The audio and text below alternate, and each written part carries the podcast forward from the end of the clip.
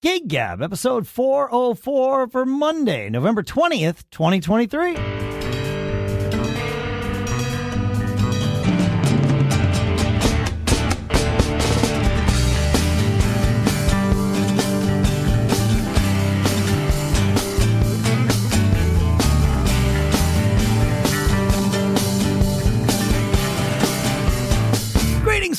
And welcome to Gig Gab, the show by, for, and about working musicians here in Durham, New Hampshire. I'm Dave Hamilton.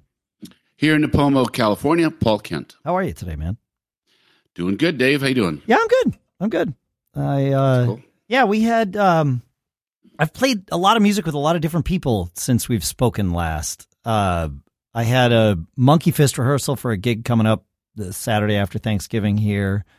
And that that went well. It was um Monkey Fist doesn't usually rehearse. um but we wanted to we have a guitar player that's been playing with us for about a year and we just kind of wanted to get some more reps in for for him and for the rest of us.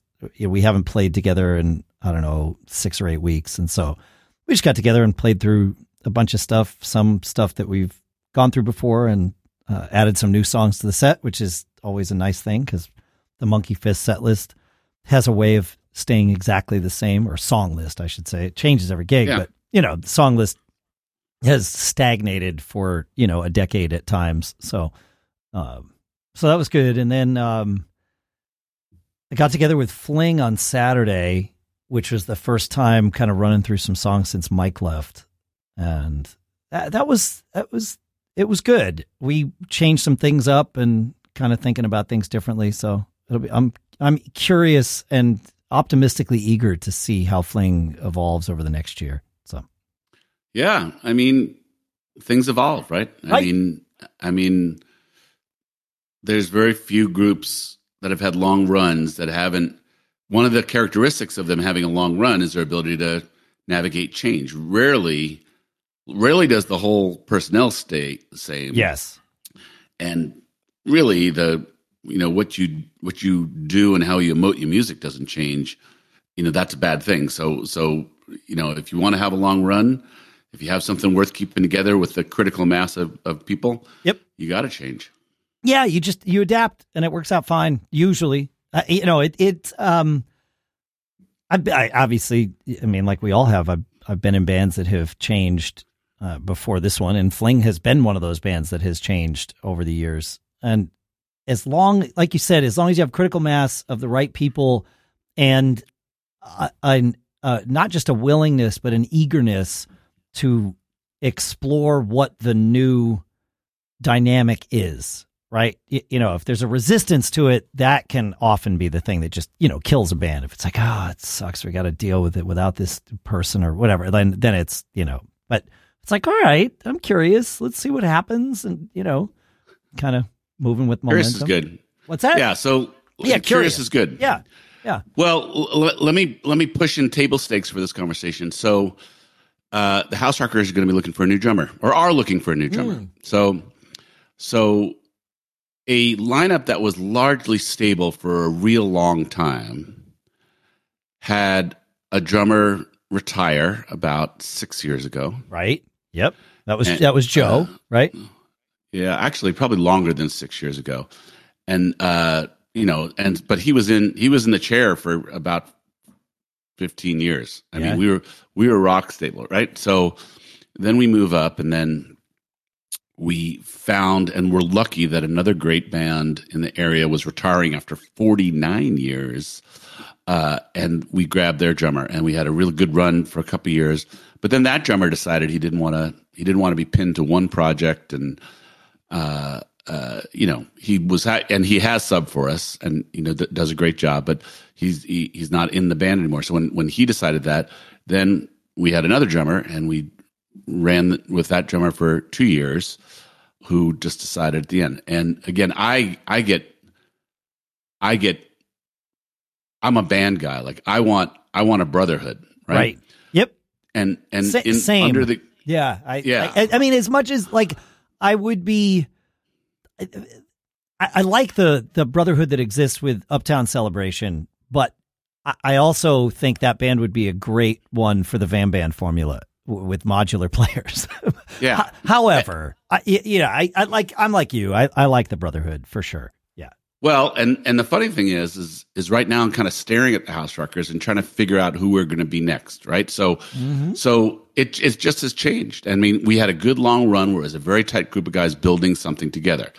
Then it became, you know, quite established, and the new people who have come in, you know, didn't share that sense of destiny and history and you know and that you know i chose and so you know knowing that that's kind of where we went Yep. and I like having a band where we have a deep catalog. I could pull out any song at any time, you know, and you know react to the crowd in different ways, and you know that that's very different than the Van Band formula, right? They they can you know pop something up on a on on a teleprompter, and certainly they they have a deep catalog, and that's a fine model, but. That's not my model, right? That's my not the, model that's is not the Brotherhood model. No, that's that's it, you, he may pull a song that everybody on stage knows, but has never played with that particular lineup, right? Like so. And also, part of the joy is going deep into something. You know, even a little bit of goof in there is not the worst thing. When someone asks for a deep cut that they heard us play, you know, 15 years ago, that's part of the live experience, right? That's- it's- Especially it's if- very real and in the moment. especially if you make sure the crowd knows it too, right? Like Yeah. you know, oh, this guy requested something. Man, it's been ten years since we played it. What do you think, guys? And then you know, off you go, right? You know, Exactly. Yep. So, you know, our band, um, and then in addition to that, you know, another angle, when I moved out of town and cut the amount of gigs that the Houserockers are doing, musicians in my group did, as musicians will, filled the time with some other things. Generally, their own projects, right? Yep. So, so that time is now, you know, filled. And I don't know that we've really coming out of COVID where we've really, I mean, coming out of COVID, people were so, so hungry for music. They were excited to see us play again. It was nice that the grand sum of the time that we've spent building this brand and this band had meant something to people. Um, and we have done a good job, a workmanlike job of continuing to nurture that kind of relationship with with people. And again, in our area, there's tons of those outdoor festivals and outdoor concert series where we get to play to a lot of people, you know, several times during summer, and it's kind of a big event when we come in. We've built our ticketed business. That's a new thing, you know, since COVID. That's kind of cool. Um, but it's a different band now, and you know, I came away from that Van Band thinking like, you know, opportunity. And again, let me say just the way that I booked the band is about now, actually in late October, I, I marked the calendar and I said, these are the weekends that I'm going to be booking the band. I've got quite a history. Guys, don't book anything out. You know, give me until whatever date I gave them and hold those weeks for me. You book the other weeks, you know, right? But stuff comes up in between that are good opportunities or good paying opportunities for the guys who really rely on the money or good exposure opportunities, meaning we'll play to a lot of people, you know, that could be a strategic thing to get us in place for other types of things, or it might just be fun to do. And so the, what to do with those things that come up in between times now has me wondering, do I need to kind of like roll up my sleeves and get two or three people deep in, in, in everything? And then again, what is the band now? So I don't, I, this is not, this is not an expression of ego. no, it's just the- talking out loud. Yeah, yeah, yeah. well, but but Nick and I are kind of the constants to a great degree. Simon, Simon Yep. missed his first gig last year, um, and we got through it just fine. Our bass player Chris is is you know this is a you know our first priority, and I I don't know whether he would cancel other things. I, I, I don't I don't you know we haven't we haven't had that situation yet where something good has come up for this band that everybody has to make a decision. It wasn't on the originally scheduled list of hold weekends. Right. You know, it used to be once upon a time. This was absolutely first call for everyone. And that's probably a discussion I might have to have moving forward saying, where's your guys' heads on this? Yeah. You know, can I count on you if something comes up in between our scheduled, you know, times? And, uh, and I might have to go deep and change it. And I really am not emotionally, and I think that's the right word, I'm not emotionally prepared to change my business model like that.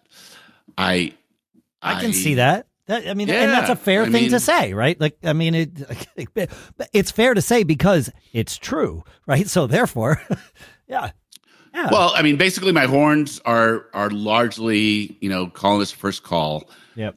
Uh, You know, Nick has a Zappa thing now, and he's very great about communicating and calendaring when he plans to not be around. Uh, and again, I am pretty good at pushing the stuff I know I'm going to get repeat business from into the weekends that I have it scheduled. And it, you know, so we're talking about one weekend a month, January, February, March, maybe April, two weekends a month, May, June, July, August, September. Right. cool. And then and then like just leaving November and December for any kind of private work or corporate work or anything special thing that might come up. That that's kind of that's kind of the model that we have right now. And it kind of works. I think it works until something comes up that's a really good opportunity that it's frustrating to say no to, right? I, we're we're dealing with that with Uptown right now. It, it, we, you know, not only was there COVID in there, but the band was on hiatus for a little while, right? And many of the people in the band wound up kind of doing other things, and then Gary brought the band back together.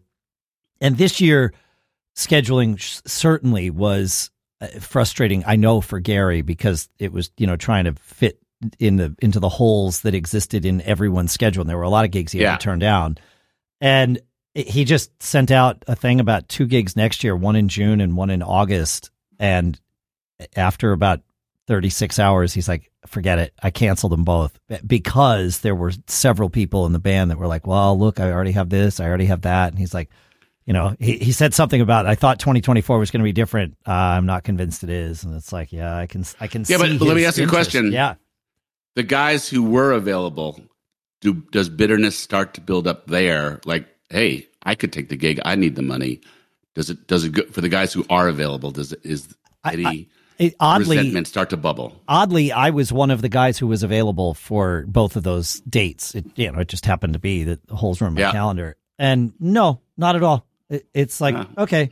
I mean, because if it if it were a band that were playing every weekend and had been playing every weekend, and then this came up, it'd be like, okay, well, wait a minute. But you know, we all have other things going on. Well, all of us other than Gary, and Yeah. so I I I I'm curious to see at what where is the tipping point of his frustration because he's the one that does the work. He he does all the bookings. Yeah, And at some point, I, like like we all would, we you know, there's that line, and when you hit it, Yeah. it's like forget it. I'm going to throw in the towel. I, Well, I- let, let's pause right there because I have Yeah. a ton of questions about that. Right? Yeah, yeah. So I, I get I get what Gary's feeling. So you, of what course, I'm hearing me you too. say, yeah, yeah. what I'm hearing you say is that Gary's note was dripping with a little sarcasm that was left purposely for interpretation. Like, are you Oh, guys going to make this worth my while? I don't think there was there was uh, it, it, I don't think it was left to be open to interpretation. I think it was quite clear. it was it was nicely articulated. Um, the next one might not be quite as nice, right? You know, um, but it So was, it was pretty clear. Yeah, So let, let's let's spin this around a couple times, right? So to me and to you, so Uptown is a band that has a motivated booking guy, very. generally gets money gigs that are worth your time, right? And These were And these so- were very extremely well paying gigs. I think they were one was three grand, the other was five grand or something. So Boom. yeah, yeah, All right. Yeah, I, I don't know. So- I don't know where everybody else is on that, but to me, that's good money for a band. You know. Yep. Yeah, yeah, yeah. Yeah. So what I'm saying is, and again, think about the Houserockers. So the Houserockers are like, well, you know, pretty established group. You know, gets paid, gets good gigs, all these types of things. I cannot. I'm in the same shoes as Gary. I I have a hard time with the optic of what is first call, you know, availability. You know what is, and I guess, well, or even more, this thing that is blown up into a pretty good thing. Why would anybody want to mess with it? Is is what I kind of come with. But they clearly the mentality is it's it's not a question of that. It's a question of time. I can I can I can rent my time to the Houserockers for X amount. I can rent my time to my own gig for Y amount. I can rent my gig to anybody else for Z amount. Yep. And this is the equation if you're if you're a working musician, which is which again that is like a dagger in my heart because a band is a special thing. It's a unique thing.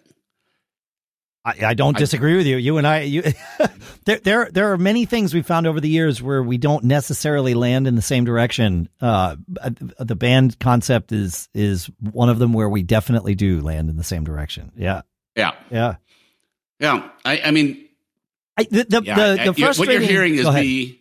You're hearing, you're just kind of hearing me emoting things. Like I, I've I've kind of spun around this type of thing you know, like oh, I got to remember these these are my friends, and and we've done a lot of, you know, over anywhere from two years of relationship to to twenty five years of relationship. You know, we've done this thing together. Uh, you know, can you not see that that you know this is going to go on, right? Right. Yeah. There's and, a, there's a it, it, history would indicate that this is going to remain a, a going concern. Yeah. Yeah. People yeah. like it. People are willing to pay for it. You yeah. know, I mean, it gets rebooked. It gets new bookings. I mean, there's all sorts of like, this is a very real thing. The degree to which the best that this thing is, is when it's 10 guys on the same page. It, it's, it's different. Like we're going to, we're going to have to incorporate a new drummer and, and, and learn our show. That's going to take a little bit of time. You know, that's, you know, that's just something we're going to, we're going to have to deal with. So, and then, but then also there's, there's demands on people's time. And Nick has been great. He's been like, dude, remember, you're the one who moved away and I really have to check myself. And, and remember, I, I created part of this change. I yes. somewhat na- yeah. naively have said, haven't you seen me making this three hour drive, you know, for weekends? Haven't you seen the weekends that I have reserved that I've kept my promise and filled those weekends with gigs? I mean, can't you see this is a real thing? And it does take care and feeding from everybody to do that. And I, I think, I don't know, it could just be my own insecurities, but just kind of feels like it's not the same care and feeding. And I'm, and I read into that, like, you know, should I just say, let's, let's just it, it, was a good brotherhood, had a good run in that. Let's just change the business model, yep. you know, and you know, not worry about it anymore. And I, I don't know why it's so hard for me to swallow that pill. I think I just have too much. Um, I just mourn. I just mourn for when it was ten guys on the same page, really kind of like everybody yeah. pushing for the same well, thing. That's a that's a powerful drug to give up. You know, some pills are more bitter than others, my friend. Uh, well, you marketing genius, you. Um. It, so the the the it, you you mentioned first call and and obviously every band runs a little differently and and you were uh, lamenting commenting that you know you don't feel like first call necessarily means the same thing as it, it used to and and these that definition evolves too with as you mentioned that, I started thinking, you know, the uptown issue is a calendaring issue because guys had things booked. We have a Google Calendar that Gary maintains that everyone has access to both read and and write to. And the idea is when you've booked something else, be it a gig, a vacation, a work trip, whatever, if you are unavailable, on a Thursday, Friday, Saturday, or Sunday, put it in the calendar. And that yep. way he knows when he's going to do bookings that it's all, you know, he knows w- what he's got at, at any point in time. And he thought he had everybody for these two. He, in fact, he he he presumed he had everybody for these two because there it was in the calendar. And then it was, oh, well, I haven't been keeping the calendar up to date. Oh, yeah, there was a thing that came in just a few days ago. I haven't updated the calendar. And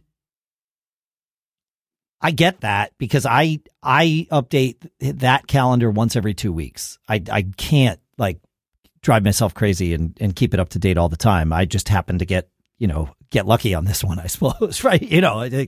I didn't have something that came in, but it's certainly possible with that kind of setup that there's going to be a lag and and there will be those those issues. And so part of at least what we're dealing with in uptown could be you know instead of Gary looking at the calendar and trusting it look at the calendar and throw the dates out to the band via text message and just say hey I'm looking at these. They look open. If they're not let me know ASAP right? You know that kind of thing. I and that's a that's a frustrating thing to have to manage but as as you know, six band members or five band members and a sound engineer, uh, managing yet another Google Calendar and keeping your you know, all of that also a frustrating thing to manage. And I've tried to get that band on uh, that thing that uh, that one of our listeners made called "Where's the Gig" at wheresthegig.com. Yeah. I, I would love it if every one of my bands was on "Where's the Gig." It is absolutely fantastic, and it, it if you've never checked it out, please go check it out. It'll manage not just everybody's availability, but you can manage set lists in there. You can put all the details for the gig. You can put booking contacts. Like it, it's it's built to do.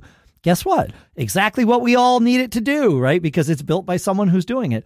So, but you know, it's one of the it's technological friction, right? You know, where it's like, oh, I don't want to have another thing to manage, and it's like, well, if you, if you gave it a shot, you might decide that it's way better than this current super frustrating uh, plan that we currently have. But it's you know, it's hard to.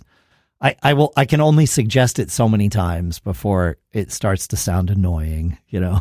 so yep, yep. But what do you use to? I assume you use something like that too, right? What do you use to sync the or manage your availability calendar? I guess is. Well, remember, so I push the availability. I say these are the weekends that we're booking, right? Okay, so, right. So that's we right. start with that premise. So everybody marks their own calendars. Yep. We have a Google Calendar. That's what we use, and Slack. You know, so those are the two things. So yeah.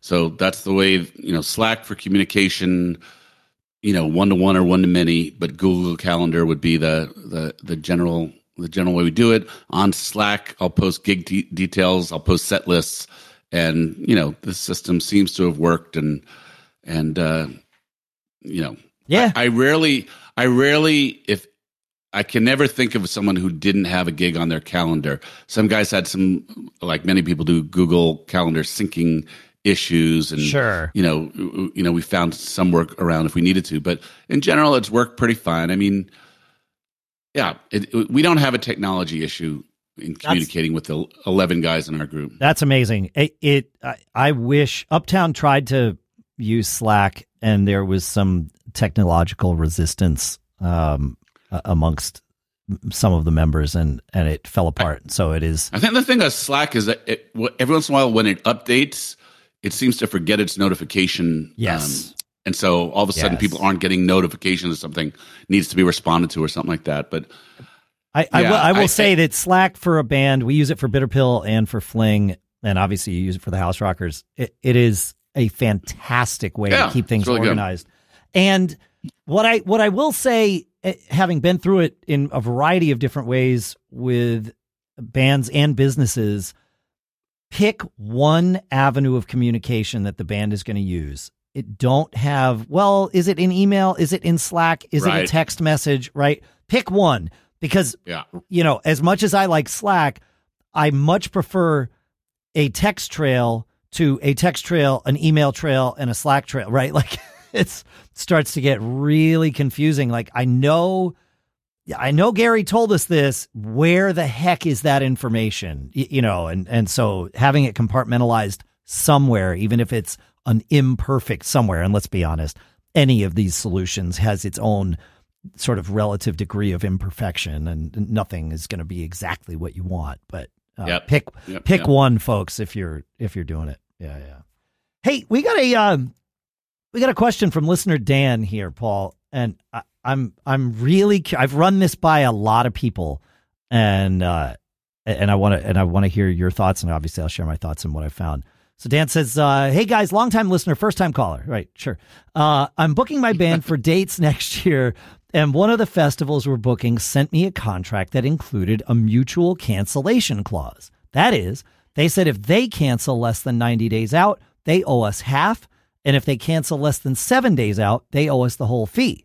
I've seen that before, he says, though the 90 days is a bit longer than I'm used to. The next part, though, is where it gets interesting. They have the same clause in there for us, meaning if we cancel 90 days out, we owe them half. Seven days out, we owe them the whole thing. Have you guys ever heard of such a thing where a band has to pay a cancellation fee? I've never seen it before, and it seems very odd to me. Thanks for the show. Thanks for the note, Dan. Yeah. Have you seen this? Has anyone ever asked you to do this, Paul? Not not pay. I mean, sometimes it'll be that the band is responsible for finding their own replacement or something like that. But I've never, I mean, because Yeah, usually like that's fair. a municipality or a or you know you know whatever it is your band fee is not going to make a, a whole lot of difference to them. Uh, so that's pretty. It's not uncommon to have a clause by which the band can cancel. Asking for money is a little weird. Yeah. Um, but again, you know, I've never heard of it before, and I asked everybody, the people who you know book the bands that I'm in, including Gary, and I figured of all the people that I know, you or he would be the ones who had seen it because you know it's like we're booking functions and and those sorts of things that are uh, you know maybe higher stakes if it's a corporate event and at the last minute you don't have a band or a wedding. I, I would ask the question band, though. but, but no one's ever heard of it. So yeah, go yeah, ahead. yeah. I would ask the question: Is there something we're not being told? Like, is there a clause that allows for for you know force majeure or you know sickness or anything like that? Is it is it if you cancel for any reason? No, no. It, it, I, I actually emailed back and forth with Dan. It, force majeure, act of God, sort of thing is is excused for both parties, right? It was, it, Right. But yeah, yeah. So, so it's but sickness started to get questionable based on the the wording, and so it was like, yeah, okay, you know. But I mean, certainly and- coming out of COVID, there were COVID clauses that that we put into our contract. That was our right to you know cancel without penalty. Bail. In our right, so so when we issue a contract, there's no cancellation clause without restitution. right Uh, from and- the from the and- venue's end, but from your end, there's no restitution, right? It's Right. it's baked in. Yeah, yeah, yeah. Yeah, I'd never heard of it before. He he showed us, you know, the the bit of the contract, and it was like, Yeah. really? okay, I, okay, I believe you, but yep, there's a first time for everything. I will say this, you know, of all the municipalities that we deal with, you know, uh, uh, certainly in smaller towns, um, we've gotten a lot more w- weird language and behavior from booking organizations. Like, like, okay, we were like, one or two of our guys was late for a sound check at a at a um, at a at a civic concert series, and these people came up and were actually in my face about this. I mean, like, where's your people? You signed a contract, and like, I didn't have an answer where they were, you know, when they were ten minutes late. And I've also never been approached about that. So they were clearly like, we want the sound check done and want the band away. So when everybody gets here, there's nobody on stage. But the amount of aggression was took me by surprise a little bit. And you know, I put my leader hat on and just kind of dealt with it. But but I I I do think that I mean it'd be interesting to know what what the, who issued that contract, whether it was a big city or a little town or you know a, a uh, you know a privately funded festival where Yeah. you know they'll be out they'll be out money if if there's a no show from a band or something like that. fair question. But yeah, that Yeah. that part I don't know. Yeah, yeah, yeah, yeah. Interesting. Yeah, yeah. Yep. Um. Oh, go ahead. Do you have? I, I have other things, but you know, I've always got things. It's, uh, Well, I was gonna I was gonna bring up the the another listener mail we got from that sub who shared that um, that he feels it's reasonable for a sub to get an equal share. You know, re- he was responding to my thoughts when we were talking to Chris last time about you know what what do subs get paid and you know Chris was saying he, he always pays an equal share to a sub and I was like I have I have always paid an equal but I'm thinking about this You, you want me to read? You want me to read his email? Yeah. I was able to pull it pull pull it up here. It was, Yeah, please. Uh, avid listener is the name of the uh, the the person a who wrote convenient this. name. Yes, yeah, that's I'm, it's a, odd that uh, your parents would have given you that name, but uh, it fits perfectly. I thought I'd put my two cents in. As a sub, I accept or decline a certain fee communicated to me before the gig. Personally, I fully expect that my portion is an equal cut of the gig, although I never ask the question. If, however, I find out at some point that my portion was less than others made, I still play, but I will never sub with them again. I understand Paul's point about the band putting in more work overall, but as far as the particular gig goes, I have woodshedded the full show. I've made charts. I've watched tons of video. I've listened to songs on repeat. I've practiced the songs on my instrument. I've made sure I'm out of work on time, etc. The person that makes the decision after coming to me in need to divide the rest of my portion amongst themselves is not someone I care to work with ever again. I can tell you that it has happened, and I've never accepted a gig with them again. Musicians often wonder why their talents are not looked at the same way as, say, a plumber. If I'm ever in a situation where I need a plumber ASAP, nine times out of 10, I'll pay not only their fee, but also an after hours desperation fee on top of it.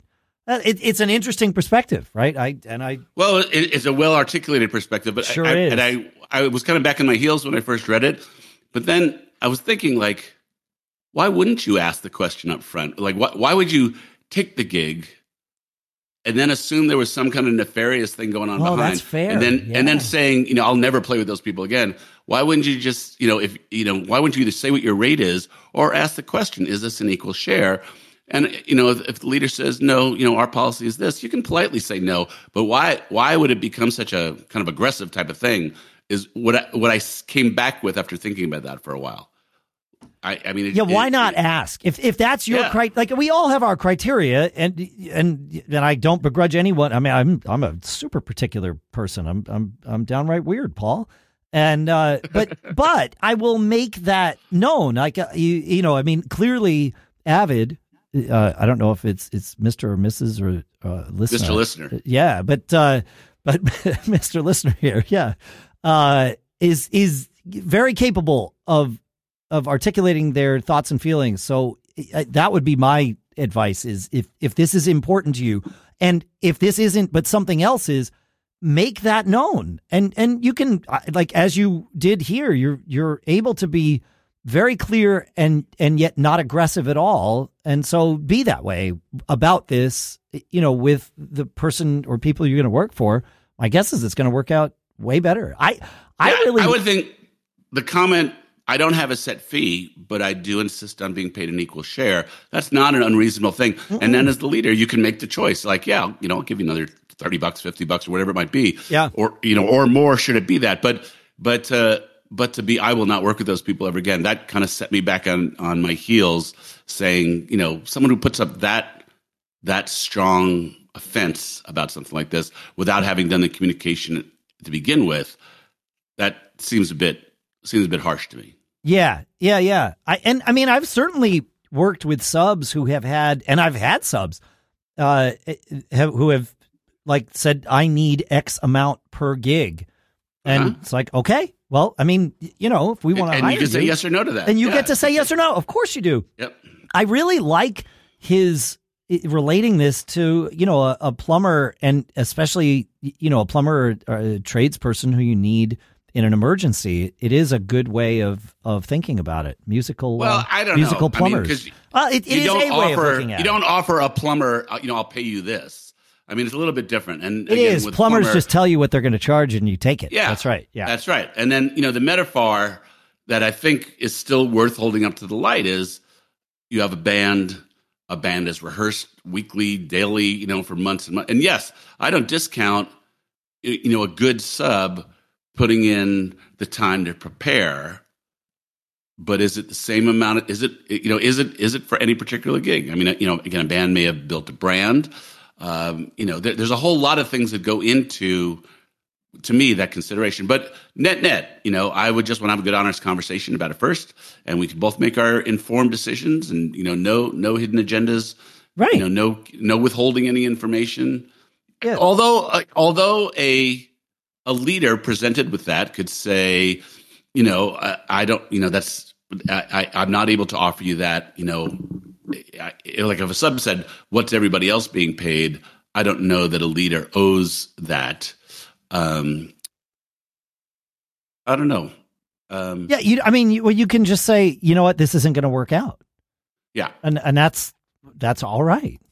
I- Now, like- now, if you find if you're if you are told yes, you'll get an equal share, and then you find out afterwards that's a bad situation, and you know totally. run run at run at top speed from that type of thing. But but yeah, I don't know. I I it, when I first got it, I was like, oh, you know, a sub does put in a lot of time. Is it as much time? I don't know. But then I was thinking mostly about the. uh, It- I- I can tell you- for it up front. as someone who has done his fair share of subbing, it like it's a lot of energy to invest. It's way simpler for me to go play like a bitter pill gig or a fling gig or an uptown gig Sure. than it is for me to go sub with somebody this weekend. Right. Like Well, we had that conversation about there are subs whose approach is I'll get you through the gig. yeah, right. Yep. would we would we then say that person is absolutely not worth an equal share versus the subs who will you know be a true substitute for your regular guy, you know, and come in and learn Yep. your show and that type of thing.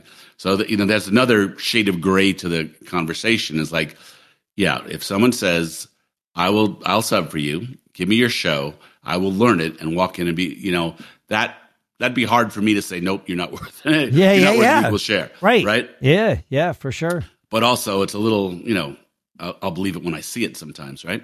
well, that's the thing is, yeah, yeah. It, it- but some pe- sometimes you get to see it, and it's like, whoa, holy crap! Like this guy really Yeah. showed up and did it. Like you know, when we had, I was shocked when we had that last minute bass player sub for an uptown gig this summer. I mean, we literally found out on a maybe Thursday night, but I it felt more like Friday morning for a Saturday afternoon gig that our bass player was sick and could not do the gig.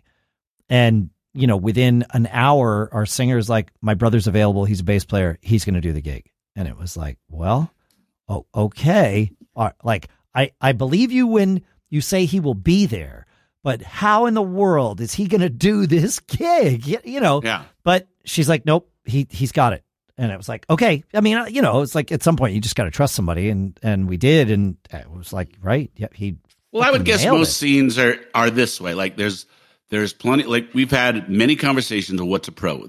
So in any Yep. scene, there's pro, there are a lot of people who say I'm a pro level drummer. I can sub for you, and their full intention and communication that is that they will get you through a gig. They will keep they will keep time and largely start and stop when when you start. Well, yeah, when you when you cue them too. That's right. Yeah. And that that is one type. But Yeah, as I yeah, shared, yeah. when we had Mike Vanderhule, who is the most pro guy we've ever had, most pro, you know, he's with Yeah. a big big time touring band. Um, he learned our show. Russ is interesting. So Russ is, you know, he was our regular guy for many years. right. He actually is like, well, I will sub if we can be sure that it's going to be a good show. So here's the material of yours that I know, and if we can, I you know, I don't have time to learn additional material, but I'll sub for you if the show can be the stuff that I know that I can play well and and ro- be rock solid for you, which is another shade of that, right? Like though, so you, you know, when you, going back to our first discussion, when developing a bullpen, so now I have one sub drummer who knows 80, 70 of our songs, right? Sure. Yeah. Yeah. yeah. I have one sub drummer who seems to have an appetite to like, don't tell me what you want, just give me enough time and you know, I'll dive in. I have another sub drummer, the drummer who has been with us has said he'd be happy to sub on occasion if needed, who knows our current show.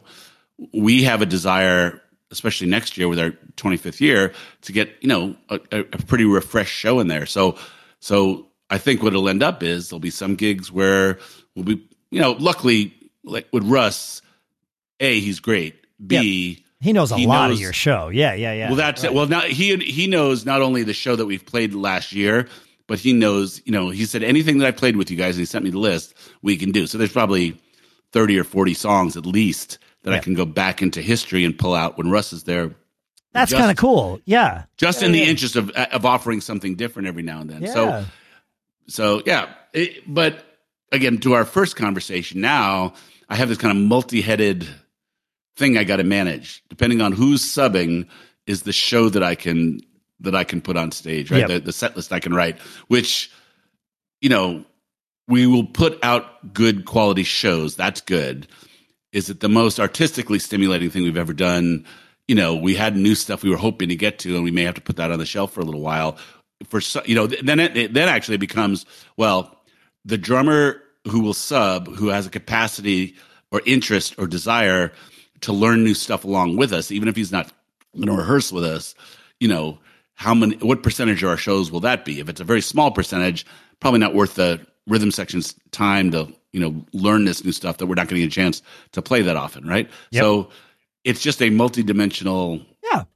evolving landscape for me. Yeah. Yeah. You got to, you know, you have, you have your depth chart and you know what each person's slightly different abilities are. All are. great players, though. I Yep. mean, so you know, I'm in a way It's your, better it's your position than most fantasy. people would be. It's your fantasy Houserockers league. You got to decide it. which uh, which person to put in which position.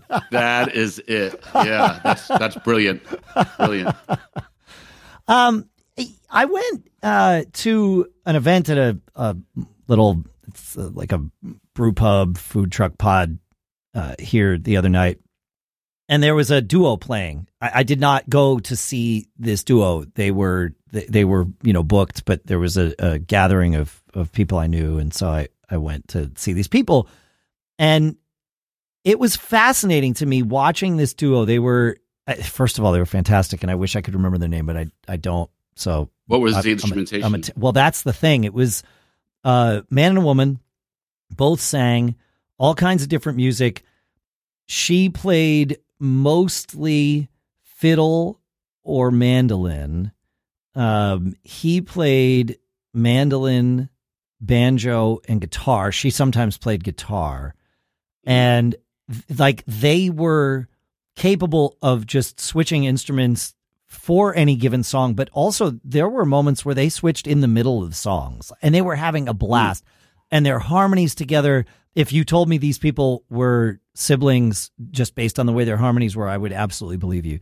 And but what was really interesting is it was a fairly small room, maybe maybe 20 by 30 kind of thing, and they kept their volume really low. This was a gathering of of people that wanted to talk and they just took on the role of being wallpaper and it was sort of frustrating for me because I was there to see some people that I hadn't seen in a while and talk with them. And it was like, crap, we're in this room where there's music playing. A, as a musician, I, I, I know how much it means to them to have somebody pay attention to them. But also, B, they're freaking amazing. Mm. And I want to pay attention to them. So I was, you know, my attention was dare, definitely, definitely split, you know, uh, for the evening. But I was, what really impressed me, in addition to all the things that I've already said, was how good they were at just assuming the role of wallpaper. Like they they they kept their levels really low, but not too low.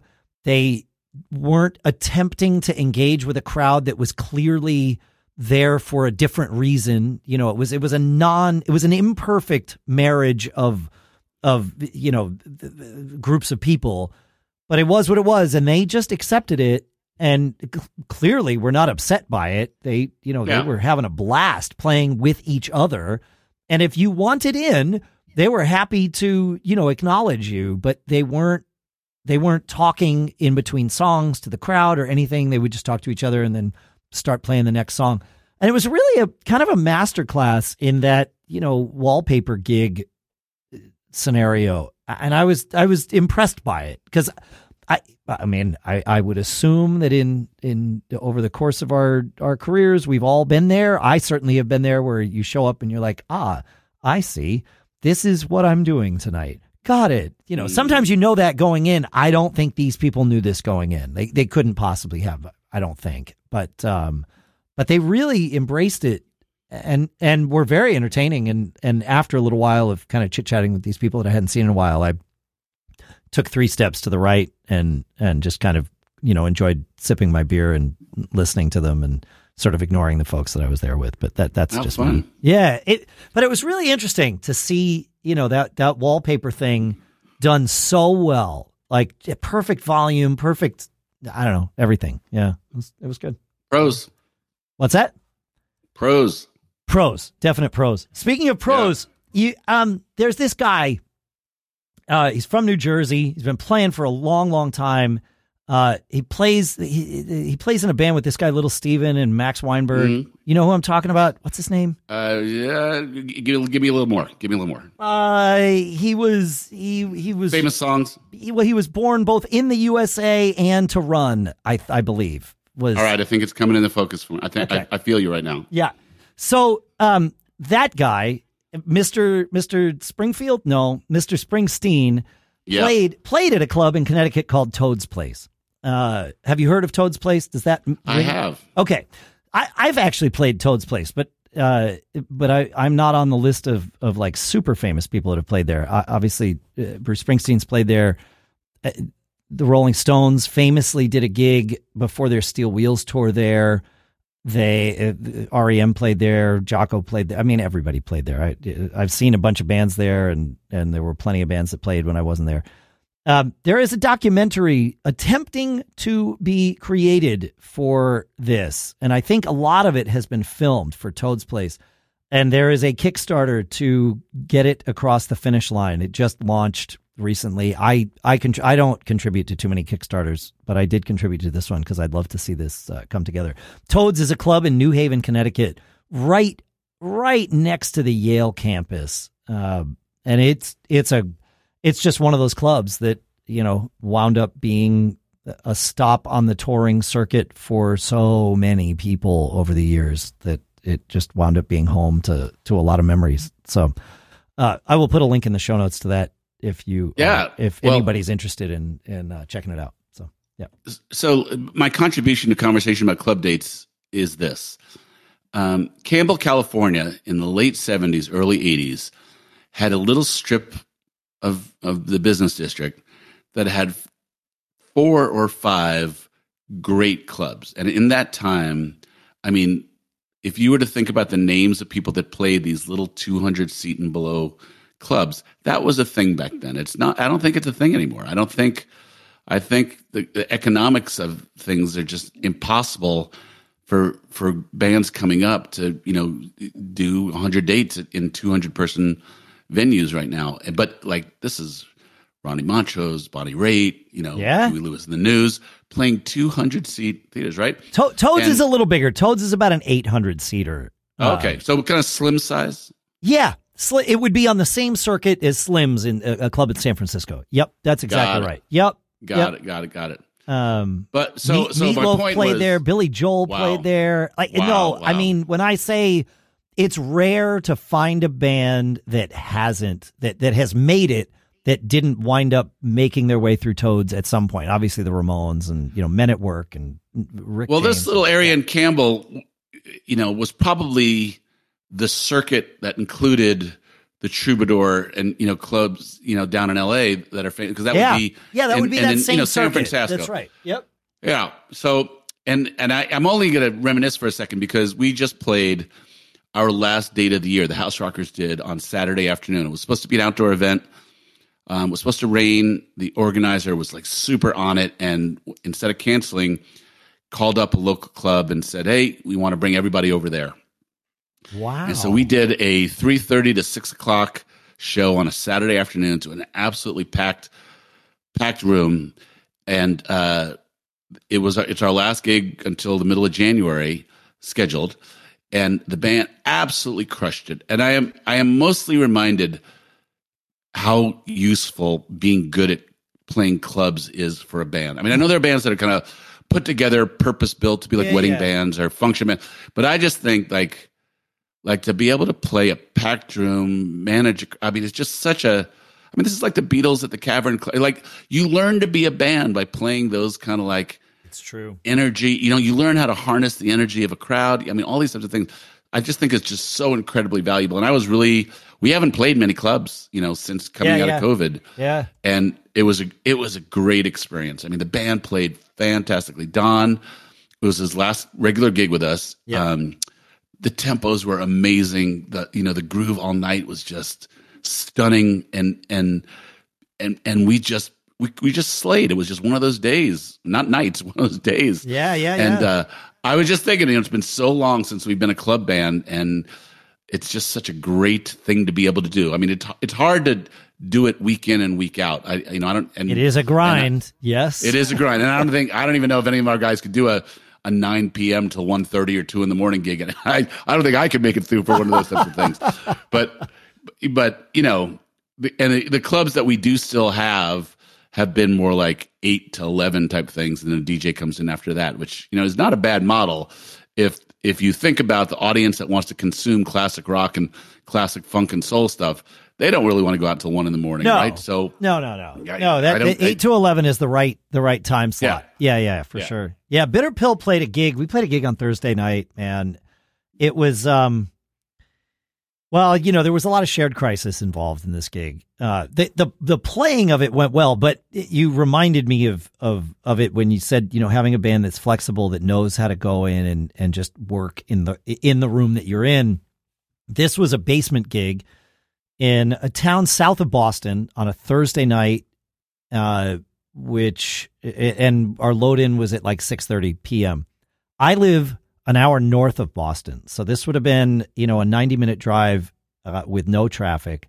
trying to get through Boston at rush hour on a Thursday night meant that it was we were lucky that it was a two and a half hour drive to the uh, you know from door to door to get to the gig. So we got there and we loaded in and, and as we were even as we were driving, I think Billy got there. There were three of us in the car. It was John, uh, our guitar player, and Fury, our Mando and sax player, and uh, had texted us and said, "Hey, does Dave have his pitch slap, his cajon with him?" I was like, "Yeah, of course." And he's like, "Okay, this room's really small." I was like, "Yep, all right, cool." So we we get there, and I don't take anything out of my car yet. You know, I just kind of like, let's go in, let's take a look at this. And we are playing with two other bands, so there was going to be changeover time and all that stuff. And uh, you know, we kind of looked at the room and and it was like, they, and they had a, a drum set to use as a backline if we wanted, but as soon as we saw it, I, I looked at Billy. I'm like, I'm I'm really leaning towards just all pitch slap tonight. And he's like, okay, good, me too. Like, great, we're in. And so that's what we did, and it was a different layout, different lineup. We actually were down one person that couldn't make the drive last minute, but having a band that knows how to, like you said, harness the energy of a given room. And it comes from playing those club dates. This was obviously not a club date, but it was that same kind of thing. Like, all right, we're here. Here's these people. Here's the instrumentation that works for us to do at this very moment in time. And here's what we're going to do. And we just went out and we slayed it. And it was just perfect and then nice. and then we had to drive home. You know, obviously. So the the gig was great. The, the the when I mentioned shared crisis, it was just the you know the drive back and forth was just a yeah. little much to do on a Thursday night. But um, but it was that same kind of thing. It was like, thank goodness we all are pros and could come into this and with very little notice just sort of reconfigure and be like, yep, this is how it's going to be. It's going to be totally fine and and just rock it. You know, it's it wasn't like well, we're going to have to deal with this scenario and muddle through. It was like, nope, this is the lineup, and now we're going to go and crush it. And we did. And it was fantastic. It was a blast. We entertained. We entertained ourselves. We entertained the people that were there. It was great. So, you know, but that's rock and roll. That's rock and roll. But it it is, you know, all those those years that you spend on all different kinds of stages, it, it does pay off. Uh, That's how you learn to be a band, I think. I mean, yeah. like a, it's, it's learning how you get the chemistry to get the mojo out of stuff. There's there's plenty of great players who form, you know, professional associations that are bands that, that will work and will get the job done in yeah. many places, and some, and sometimes more than get the job done. But you know, to reach deep into music and and translate it into something bigger, you need to be able to work those rooms, get people sweating, get people screaming. You know, it's just a, it's a great thing if you can do it. I mean, I, I, I realized that I missed it quite a bit. It didn't pay very well, but yeah, yeah, right, was, right. Yeah. No, this this basement gig also same. Yeah, but it was like okay, like this, we did it, and we we absolutely did the best that could have been done in there, and yeah. that and there's something, you know, there's pride in that. Uh, uh for sure, for sure. Yeah, man. I don't think I have anything else. You got anything else for tonight, man? Well, just wishing you and your beautiful family a happy Thanksgiving. We've had a great year. I am super thankful to have had this live therapy, get these nice notes from people around the world who, seem to like listening. Yeah. It's just been a really nice thing. So, wishing you and everybody out there happy Thanksgiving. Happy Thanksgiving to you too, Paul, and happy Thanksgiving to uh, to everybody who's listening. Thanks for hanging out with us. Feedback at giggabpodcast.com that is where you can uh, you can send in and you can be referred to as avid listener if you so choose. Whatever name you give us, that's the one we're going to use, unless we pick a different one, because you know, podcaster's choice. Paul. In addition to just always making sure that you're out there and entertaining, what else must we do? Always be performing.